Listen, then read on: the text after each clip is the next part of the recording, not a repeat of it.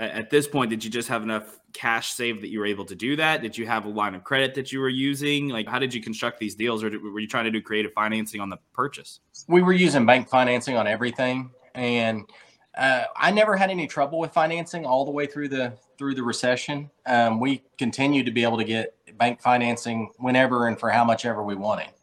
You know, you hear all these horror stories, but we were able to still continue to get bank financing. But I had a lot of good relationships. I, I had uh, relationships with multiple banks, and so when one bank would slow down, another one would pick up. So, you know, we we were still able to get financing.